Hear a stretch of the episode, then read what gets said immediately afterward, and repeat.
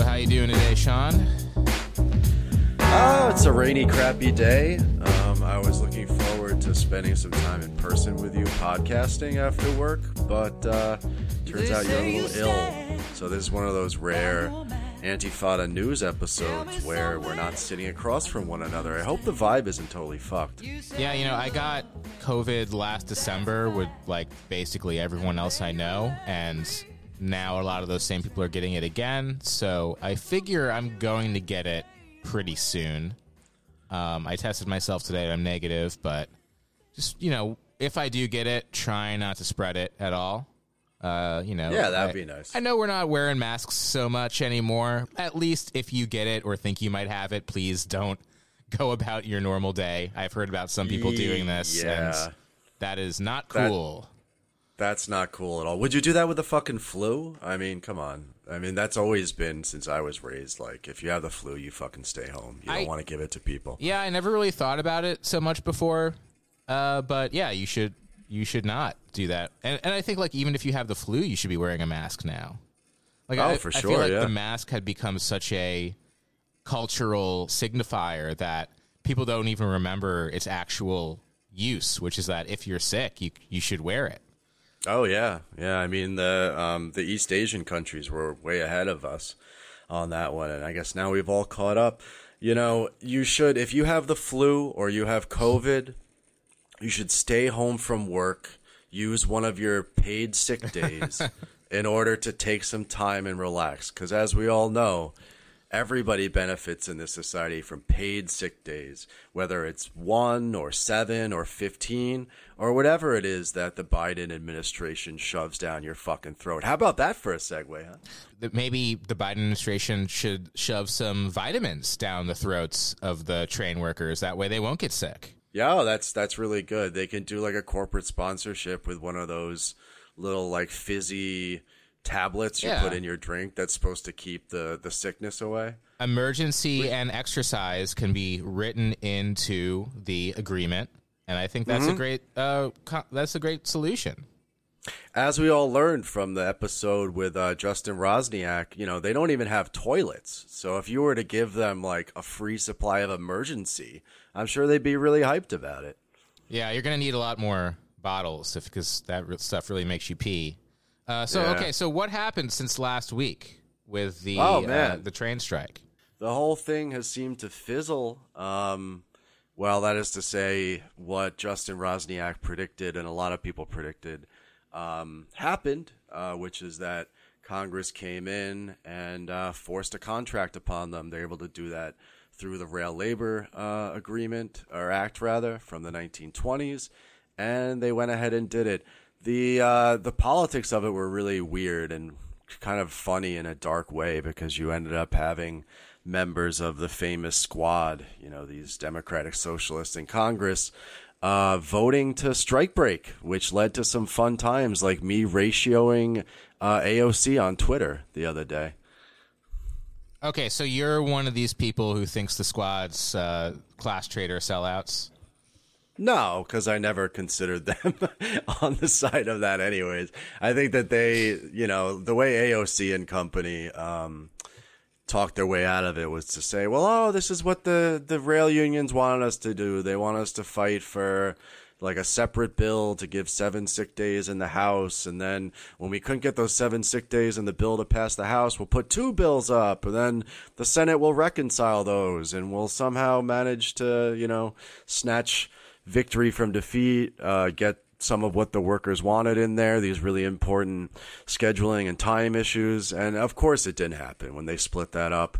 Um, it ended up, of course, not passing in the Senate with the sick time, and instead they just got the uh, shitty Biden contract with those pay raises, but no actual changes whatsoever to um, the scheduling debacle, which treats them essentially as uh, peons, as serfs. So you know, they can people can argue, oh well, AOC can argue, oh that's what the the union leadership wanted. Motherfucker, the union leadership were the ones that bargained this contract to begin with, and they were the idea that they were on board with an actual strike as opposed to them being forced to talk about the strike because the membership of uh, the majority of the members of these unions uh, struck the contract down is just laughable. So, of course, AOC and the squad and the left wing of the Democratic Party, when they say they're for unions, of course, they mean they're with union leadership. They take their cues from them. But what would it mean for them to break with union leadership? Like, wouldn't that be a debacle in itself? No, I mean, how, in what way could they break with you? I like union leadership and the Democratic Party is obviously, you know, two fingers in the same glove. What would it mean for AOC to break with um, the with union leadership? I'm not sure. She'd have to come out in support of the rank and file. But the uh, rank and file, like, uh, like some rank and file voted to uh, in favor of the agreement, and some didn't. Right. So Right. you'd have to She'd have to pick a with, like side, a class yeah. faction of the rank and file, and Right. which you know she could do that. It just I don't think it like achieves anything. So basically, I feel like this whole conversation about like the squad and even about Biden and even about the unions in general is people who have no power talking about people who have no power not doing something performative that wouldn't change anything.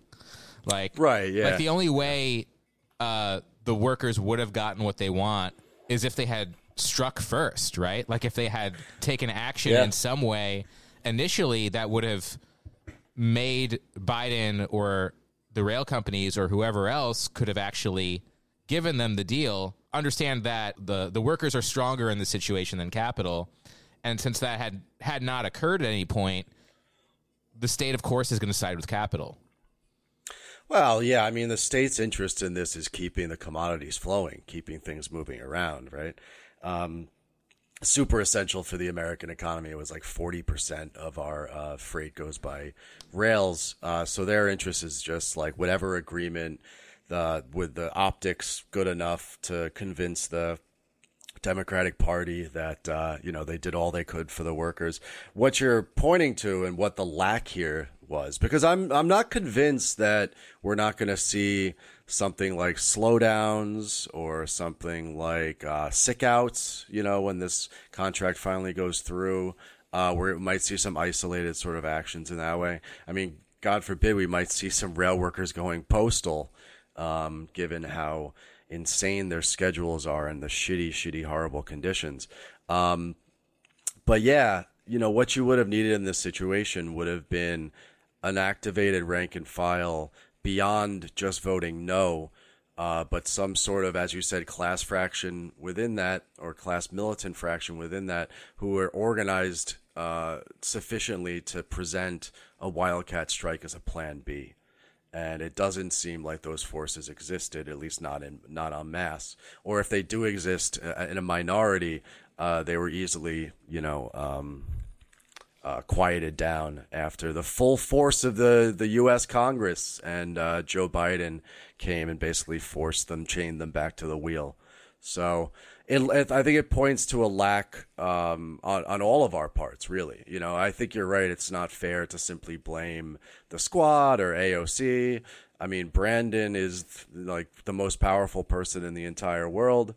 Um, these are all like this is just the way that their world and their politics works. They were going to force this down the workers' throats for economic and political reasons. What we should be thinking about is as each one of these different conflicts arise, and they've been arising a lot with the Caterpillar strike, with the Kellogg strike, uh, with what's happening in Amazon and Starbucks. Shit, there's the 50,000 person UC strike.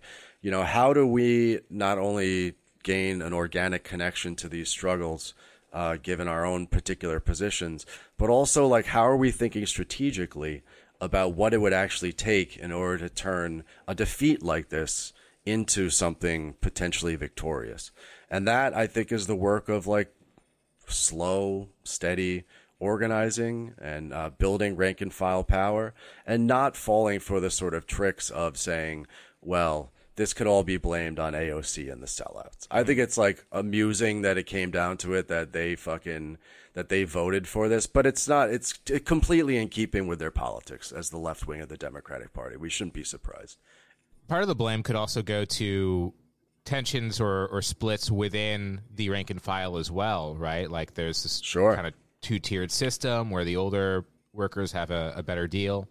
Yeah, I mean, it's. I, I think that they have. So there's uh, like what 13 different craft unions, right? This is another th- issue that they ran into, and that the building trades run into, and all sorts of craft, you know, trade unions run into, which is that they're balkanized. You know, the engineers have their own particular union.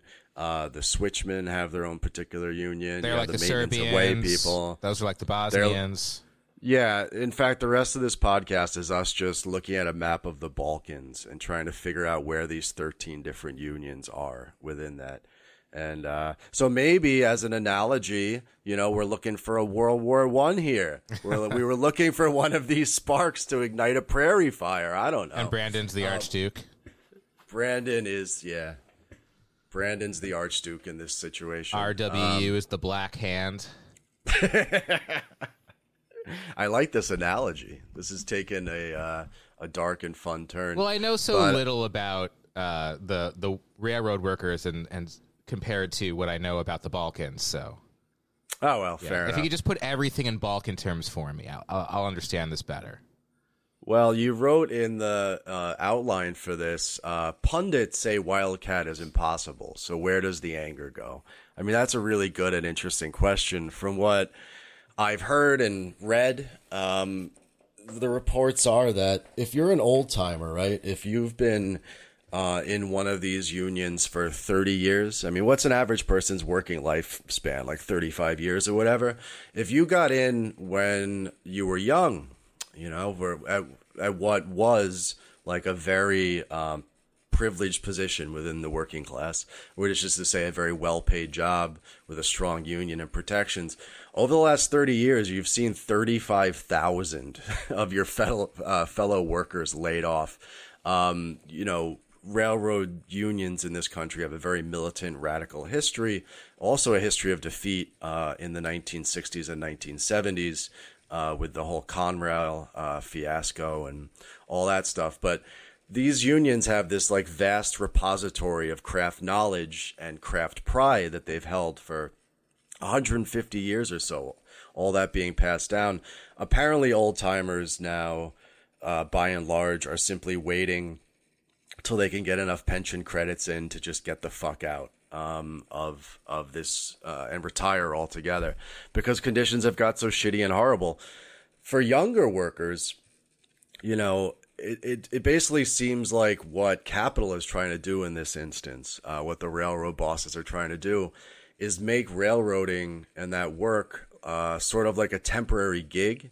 So something like you know when those like the the shale oil uh, fields were booming, and you all these young men and some women were going into like North Dakota to live in these little boom towns and they'd make like $150,000 in 6 months by working, you know, 80 hours a week and just banging through all this work and they'd go home and they'd put a down payment on a house.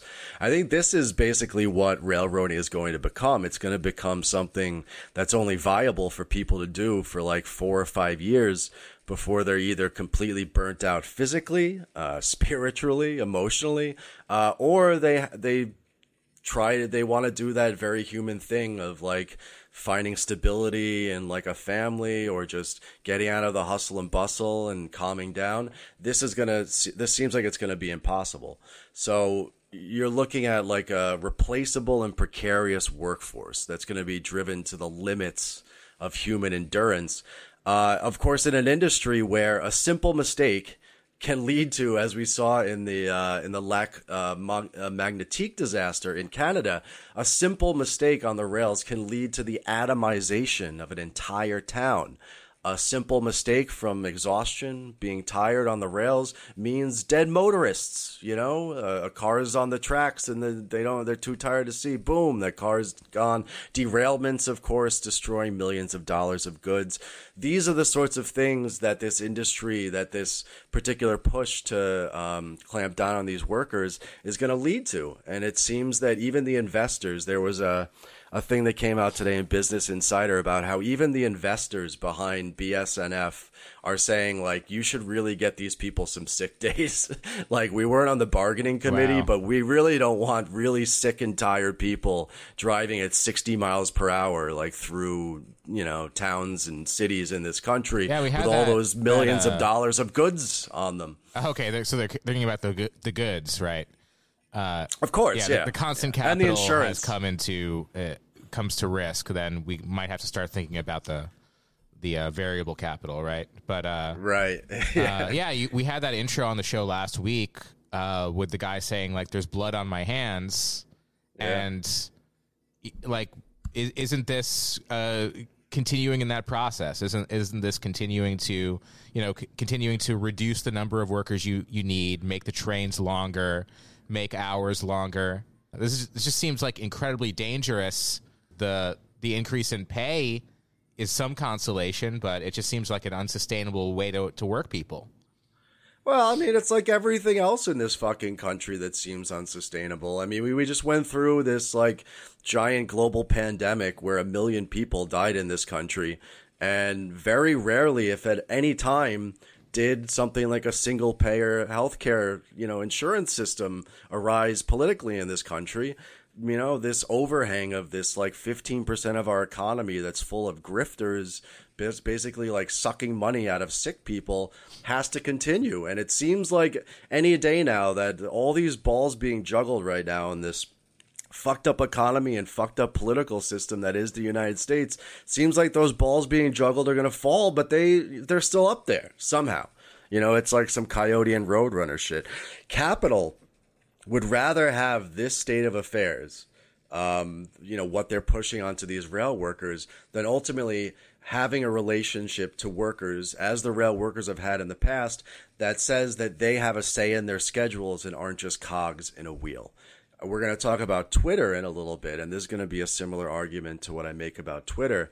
Is that we're in a moment of capitalist development and also a moment of capitalist crisis, where it seems like this cannibalistic desire to just cut right through the flesh and right into the bone by capital is just increasing and expanding itself and and and speeding up and it seems to me like you said that there has to be some sort of limits at least the limits of human endurance you know that you can push these people but i guess you know capital the logic of capital is going to fuck around and maybe we'll find out i don't know So do you do you think that we will see any kind of slowdowns or you know stick out something like that? Is I mean, maybe they'll happen or they are happening and we're just not going to know about it because like how would we? Yeah, probably. I mean, slowdowns and sickouts happen all the time. When you hear about it, it's because of it. It's because it's a larger campaign. Oftentimes, uh, and this has happened to me in my union. Union leadership will like wink and nod when there's like an unofficial job action. You know, I don't think that the the unions in this case are going to really allow unofficial or even wink and nod at unofficial job actions like that. But I wouldn't be surprised if they come up. Um, But then I they, think they would like just be like out of revenge, right? Like it wouldn't be actually to win anything. It would be out of revenge because, like, any after accepting this contract and not actually fighting, like, any sort of um, reaction to it is going to be either just fuck it, throw up your hands and quit. Like, I don't need this $80,000 a year base pay. I, I just can't fucking do this anymore. Doing the individual, you know, quiet or loud quitting thing.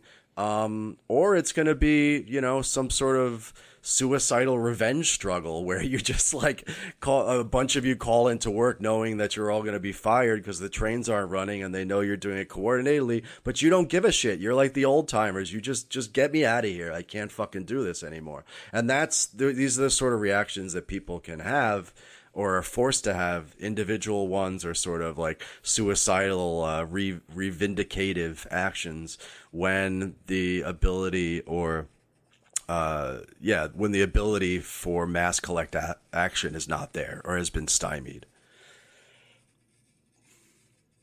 So this is a giant defeat. Um, this is make no mistake a huge defeat not just for the rail workers but for the working class of uh, of this country. Um, basically, you know, this this balkanized craft trade situation, the union leadership tied with the Democratic Party, the necessity to try to, to, to play defense essentially, and the like abrogation of of the union's ability and also desire to actually stand up and fight around the actual work process itself instead of simply just like taking the raise like oh yeah this is good. Fighting over the conditions and the autonomy of the workers within that we now are faced looking at uh, at a huge defeat for the class. Where I would go with that is I would say that any illusions people might have had about um, a sort of uh, reformist route, uh, a way to like to to take these particular unions and point them in the right direction, do like a rail workers for for union democracy sort of thing. It's possible, and people should still certainly try it. But we should ask ourselves whether craft unions in particular uh, or just unions uh, in general in the United States are even salvageable at this point in time. If they can't even get the sort of wins in this incredibly propitious, not just objective, like in terms of objective conditions, but also subjective conditions with 70% of Americans in support of unions. Uh, if you can't actually pull out and pull it all out and have a, a throwdown fight uh, with capital under those conditions, if you're not willing to risk something, if you're willing to just roll over, take a little bit of money, take it on the chin, and then throw your membership into the meat grinder, you know, ultimately, what good is it? There's 133,000 workers now. In five years, it'll be 100,000. In 10 years, maybe it'll be 80,000. And so the unions will be good in order to try to like keep a smaller and smaller subsection of the class employed at a decent amount of money um, as this churn, as this burn, as this like um, as this destruction of lives by attrition and by exhaustion continues, the unions will sit there at the center of it and manage the slow decline of uh, of these trades for what was once a very skilled and reputable. Uh, uh, you know, profession. So it's sad to see. Very sad. Well, you know, I think it, it's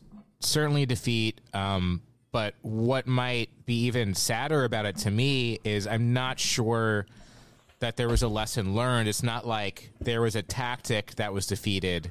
It was this hope that a uh, a a president and a party that considers itself pro union would side with the workers, um, even if it meant the possibility of there being a major disruption to the economy. Right. So I don't know why anyone would. I mean, that you could hope that you could hope that Biden would like go out on a limb for them. You know, he's a very old man. Like, what does he have to lose, right? I guess his legacy. You know, he'll be. He, I'm sure, like him and the rest of the party are just, and the unions are just terrified about being blamed for ruining Christmas, like what's oh, going yeah. on in the UK. You know, the they don't want to be Grinches. Uh, uh, and and and besides that, you know, ruining Christmas might like push the country into and deeper into an economic recession or like a, a less stable situation. Um, but the my point is that if yeah, like like what you said, if no one's really fighting, if there's nothing risked, then how could there be anything gained? Like the working class has never gained anything just through appealing to the state or appealing to capital. Just right. asking like like that Dickensian character in the orphanage. Who is that? Uh, Oliver, uh, Oliver, Tom Sawyer, yeah, Oliver yeah. Twist, yeah, yeah. like just asking for an extra bowl of porridge. It's not gonna. That's not how you get it. You know, you got to take it. Yeah, yeah. That like I had a bunch of liberals like down my fucking throat saying, "Well, the Democrats got." as much as they could get for the workers. This is they fought hard. They didn't have the votes. The Republicans shot down the 7 days proposal. The the Democrats did what they could. Brandon did what he could motherfucker, it wasn't about asking the Democrat. For me, the issue isn't like, oh, well, did they get as much as they possibly could in our political climate? The issue was, are you willing to let rail workers fight for themselves? Are you willing to allow them to fucking show their power as a fraction of the class that's essential to keeping the fucking gears rolling? If they giving them the ability to show their power scare the shit out of them you know, because there is this implicit power in the strike, the implicit power that the Rail Labor Act took away, essentially, turned into this sort of corporatist situation with capital on the one side, workers on the other, with the state sitting in the middle as the arbitrator, right? It's not a matter of the Democrats did as good as they could. It's, it's let the people fight for themselves. Let these workers fight for themselves and see what they can do. And that's what was exciting about this was the potential to see something approaching uh, a militant workers' autonomy again, uh, whether that was an official strike as seemed like would have been the case if uh, Brandon hadn't just shown up on TV and said, "Congress, you got to shove this this contract down their throats." Um, you know, this is a this is the great counterfactual. This is a counterfactual that's still. I talked about this. We talked about this a, a few weeks ago. That again, these subjective and condi- objective conditions are such right now that every time one of these things comes up, and they've been coming up more and more, um, we have to wonder whether this is going to be the time when it finally breaks. Are those balls that are being juggled, uh, are, is one of them going to be dropped? Is there a possibility for this sort of quantitative rise in strike activity and and, uh, and and workers' activity going to turn into qualitatively something else? And what does it look like when that happens? And how is that related to the struggle uh, against capitalism for communism? I mean I still, you know, this is like I said, this is a defeat, but I'm still hopeful because you still have massive struggles happening right now. And as you said before, it doesn't seem like things can keep going the way that they've been going. Well, do you think that there's something to this great resignation idea uh, or this sort of um, like ephemeral slowdown that's happening in the economy after the pandemic uh, and all the other various crises that we see around us. Workers have just they see their unions and they see their employers and they see the the politicians and the entire power structure, the entire social order, as far less legitimate as they did 10, 20, 50 years ago. And so the kinds of struggles that we're going to be seeing are more invisible, like slowdowns, stealing on the job, that kind of thing. Like just they're ta- they can't get anything through the union, so they're taking what they can get in other ways. Yeah, no, I, I think that's true. That's it's really hard to. I mean, we can talk anecdotally about that. I mean, I even see that in in my day to day workday. A lot of people are just fucking checked out more so than I think they were before COVID. You know, people giving way less of a shit on the job uh, less willing to put up with the bullshit of the bosses or whatever. I think everybody listening has probably seen this a little bit more, at least, than uh, we did in the past. Um, I mean, that's that. There is some comfort there. I mean, in supposing that there's something working sort of subterranean to this, that there are these like flashpoints that pop up, uh, various different strikes, various different organizing campaigns. Um, but underneath that, there is like a well of sort of um, sure like isolated and atomized sort of activity, but pointing in a in a direction towards becoming something. I'm I'm very sympathetic with that actually. I think that that that describes a lot I think of what's happening right now when bourgeois economists look at uh, the labor market, they're really confused why there's just big giant holes in there. Ah. Um, people just missing, or, or you know, a lot of people have just gone into the informal economy. Yeah, they don't see getting a job fucking being worth anything. They're selling drugs, or they're doing little side hustles, doing side work. You know, just trying to make it by getting like maybe they had some savings and they're just living off of that now. I think there has been and we're going to track this and we're going to see over the next several years there's been a fundamental shift i think in how not everybody but many many american workers uh, confront you know bosses and, con- and confront capital and understand that. So again we're we're we're left waiting and hopefully we're we're all left you know doing some sort of organizing or activity or thinking or writing or whatever. In the meantime we're left waiting for stochastically a sort of breaking point where maybe we'll start to see what the qualitative shift, what these all the, these individual actions are going to mean uh, for a qualitative shift. And if we, as I said before about the rail unions and the and the building or the craft trades and in my case the building trades being essentially almost less than worthless at this point, you know, basically just kind of a rear, rear guard defense of uh, you know not just their membership but defensive capital against uh, a rank and file membership, as we've seen with strike votes in the in the high 90s. You know, unions acting as a sort of break on this struggle. I think, you know, more and more that I look at it, I just read um, Solidarity for Sale uh, by Robert Fitch about corruption in the union movement. He got excommunicated from the left for this book, but it's a really powerful and good one because he points to the fact that these, you know, specialized craft trade unions, this Gompersite unionism uh, in this country is the wellspring of corruption itself, that it doesn't even require a mafia. Uh, although that helps. What it requires is basically a labor racket is an exclusion of um, all sorts of workers from the particular trade, the creation of like a lumpenized version of yourself that stands outside of these, you know, exclusive, often white male trades. I think at this point in time, we got to see and think about um, the way these these quantitative things turn qualitative, and I'm hoping to, in my lifetime, maybe to see um, some sort of real serious class movement again that's not going to be just isolated little act- actions. Yeah, I mean that's the challenge, right? Is like you've got people refusing and striking in their own individual way or like maybe they've got something worked out with their coworkers that are immediately around them.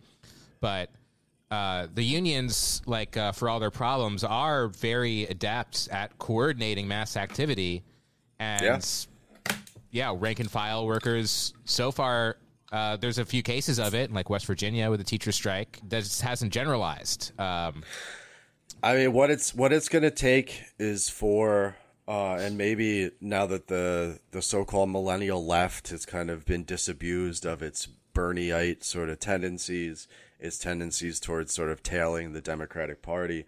Um, perhaps, you know, what it's going to look like is probably what it has to look like, which is people fighting for the union while fighting against their union.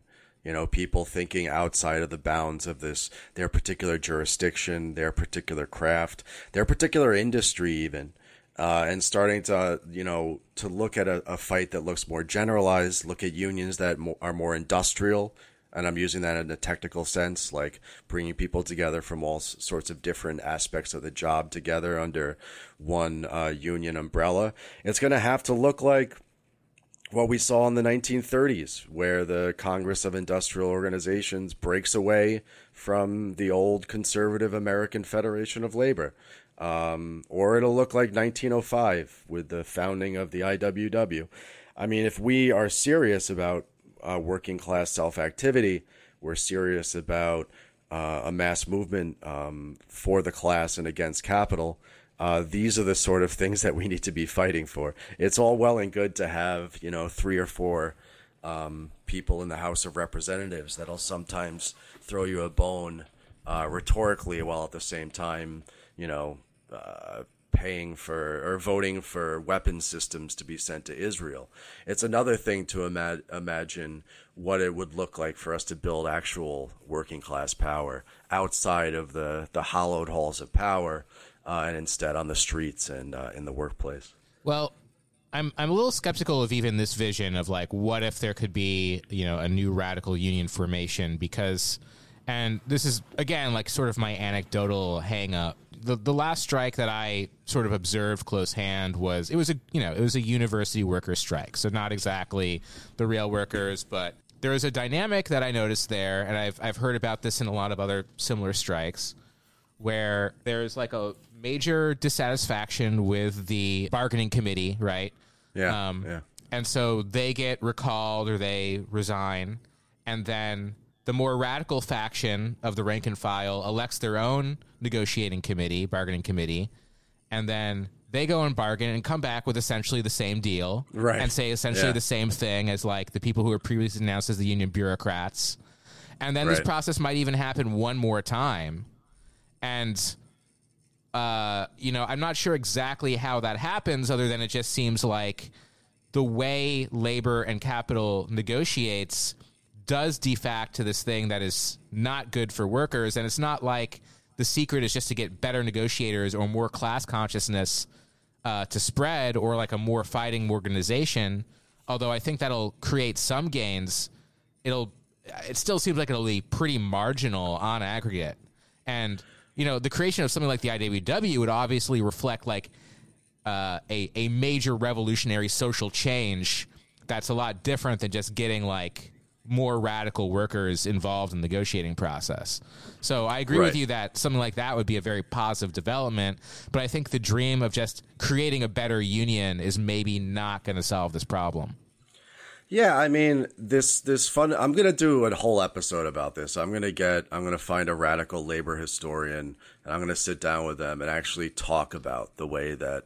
Uh, not just the American labor law, but the way that unionism developed in this country. Uh, the whole, you know, what do unions often fight for in this country? They fight against right to work. They fo- they fight for the closed shop, which basically means once you get the job, you're forced to pay dues uh, and you're part of the union. Other countries have completely different sorts of systems. You know, the the most glaring example is France, where there is no closed shops and actually unions compete within the workplace uh, in order to get you know some percentage of the workers on board where strike action is not a sort of pro forma once every four or five years when a contract uh, negotiation has gone wrong, but instead strikes are something that can happen politically. Strikes are things that can happen on the shop floor if the contract isn't being followed, you know, instead of a grievance procedure. Sometimes something like eight to ten percent of the workers in, uh, you know, the CGT in a in a French factory can fucking call a strike and and go out the same day. So like a lot of what we what you're describing and a lot of what we're talking about here in this particular uh, story, this defeat with the rail workers, are things that are, you know, generalizable because I think unions and the working class has been defeated on all fronts, all over the place for at least 40 or 50 years at this point. Uh, but there are very particular things to the United States where if we understand uh, the that that starting in the 1930s, starting in the 1920s with the Rail uh, Labor Act, um, that the kind of unionism that's been offered um, by the state, or at least was ratified by the state, is one that basically represents golden handcuffs. That you know, for a, a couple of generations, it provided rising living standards, uh, but it did not have the ability to to maintain or to push forward a more generalized working class movement uh, that could fight for more than just rearguard actions or uh, or or even be able to to do the sorts of powerful um, sort of solidaristic strike and other job action things that in other countries have, have proved so powerful in the past, like secondary boycotts and stuff. So there's a big, the big picture here is that, uh, you know, as I've said before on this show, American labor law um, exists to have exactly what happened this last week uh, continue to happen. And while unions are are pesky, you know, while the the UC uh, grad students rising up and refusing to grade uh, is pesky for the school system, while um, Amazon workers uh, voting to form a union is pesky for Amazon and might change actual conditions on the shop floor in ways that management and owners will be very unhappy with. None of this is a particular threat to capital itself. None of it is a threat to actually, instead of changing small things around the margin or particular pay scales, actually become a method of building working class power.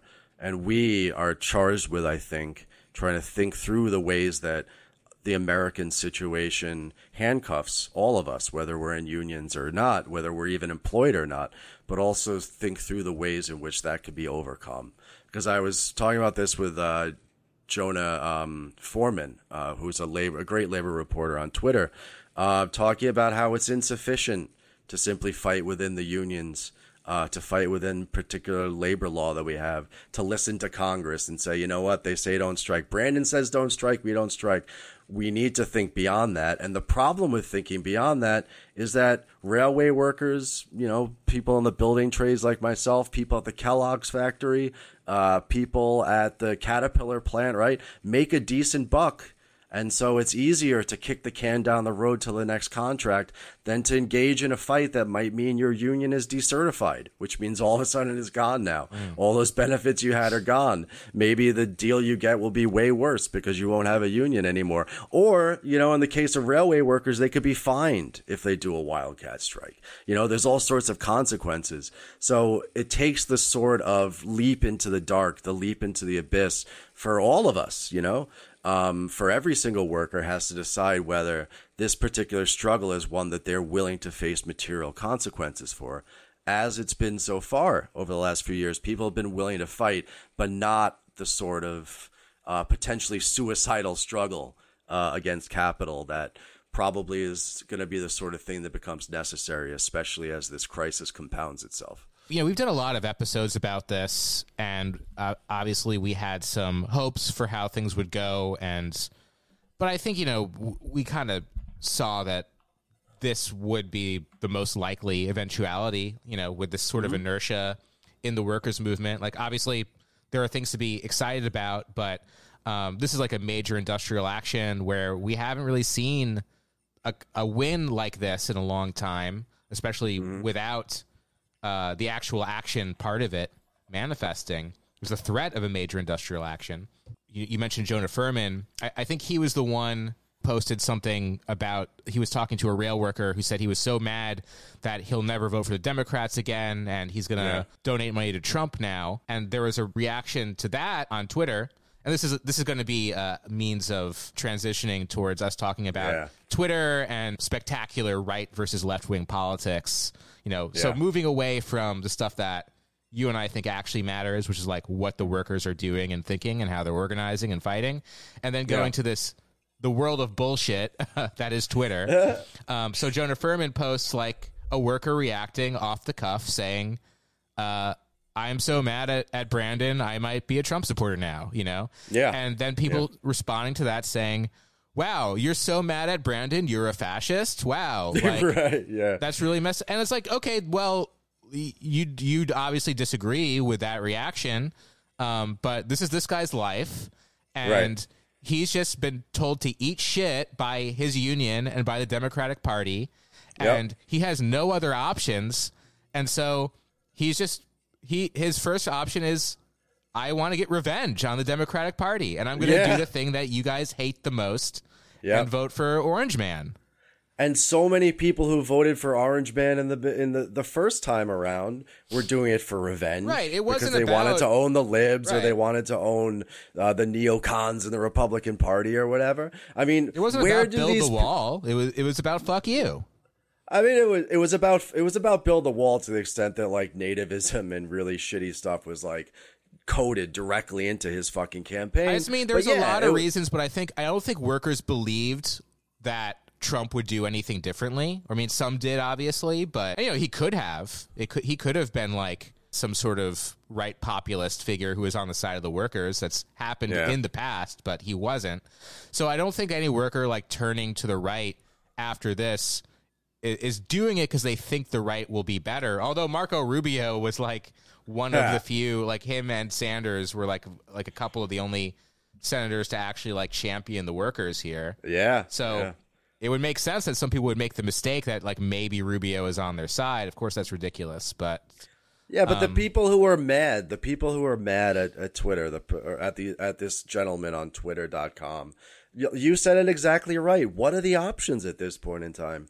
the only political options given anybody, whether they're a worker, whether they're a manager, whether they're an owner of a business or whatever, whether they're unemployed, is to vote one party or the other. So of course this guy's pissed off, and of course his ire is directed at uh, the president of the United States, who didn't have to break the strike. That's like the other thing that got me so mad on Twitter. He didn't have to do it.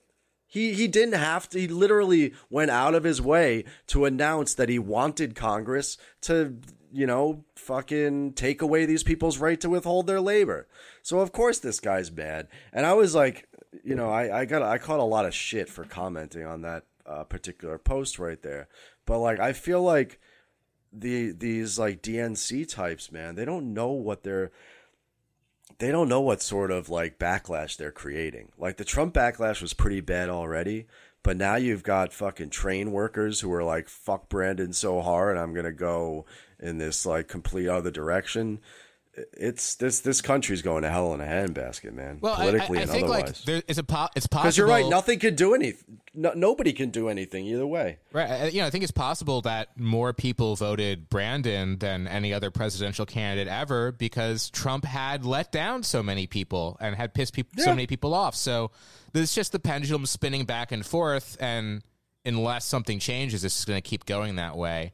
Um, and And the question of like what changes, I mean, because because we can, are we talking about a Jimmy Dore style like third party or whatever? Are we talking about just like more or better unions negotiating contracts every four or five years? Are we talking about like having a President Sanders who will actually let the workers strike for a couple days and show their power? I mean, there has to be an option beyond that. There needs to be a sort of um, a, a, call a broader left that actually has some organizational potency and a sort of program or and a way to input people that workers instead of saying it's either Brandon or the orange guy you know can have a, a, a different way. And that's that's contingent upon all of us. That's not contingent upon them So we're going to talk about Musk and Twitter if if you can stomach it. I have like a few theories about like what he's trying to do, including a theory of a Arendtian Musk, like how how Musk can complete the cycle of Hannah Arendt's materialism. Uh, but we'll talk about that behind the paywall. And Yeah. uh, I want to thank all of our new subscribers from last month. Thank you so much for signing up. Yeah Um, thank you You can sign up for just five dollars a month, or for uh, a whole year, you get a, a discount of like seventeen percent or something. And if you sign up, you get access to our Discord community, all of our bonus content, and if you sign up, or if you've been a patron for a while and haven't gotten one yet, just DM us on Patreon. DM your mailing address, and I'll send you a, a card. And if you do it pretty soon, it'll be there in time for the holidays, and you can put it under your Christmas tree and open it and say it's from Santa. there But it won't go. be. It'll be from me. It'll be from the Santa Fada. Well, for this bonus, behind the paywall, I have a very extremely spicy take about Elon Musk and Twitter that you're not gonna not gonna want to miss. So we'll see you on the other side. I can't be happy without you around. So alone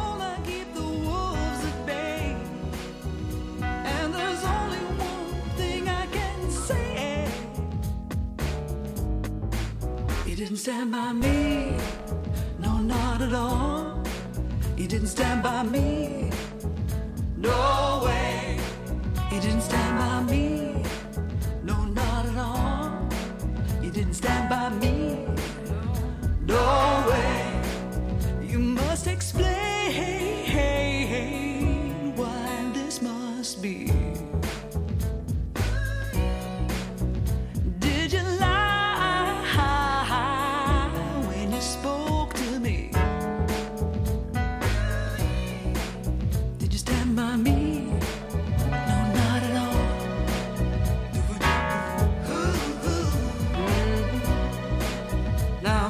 a job, but it don't pay. I need no clothes, I need somewhere to stay.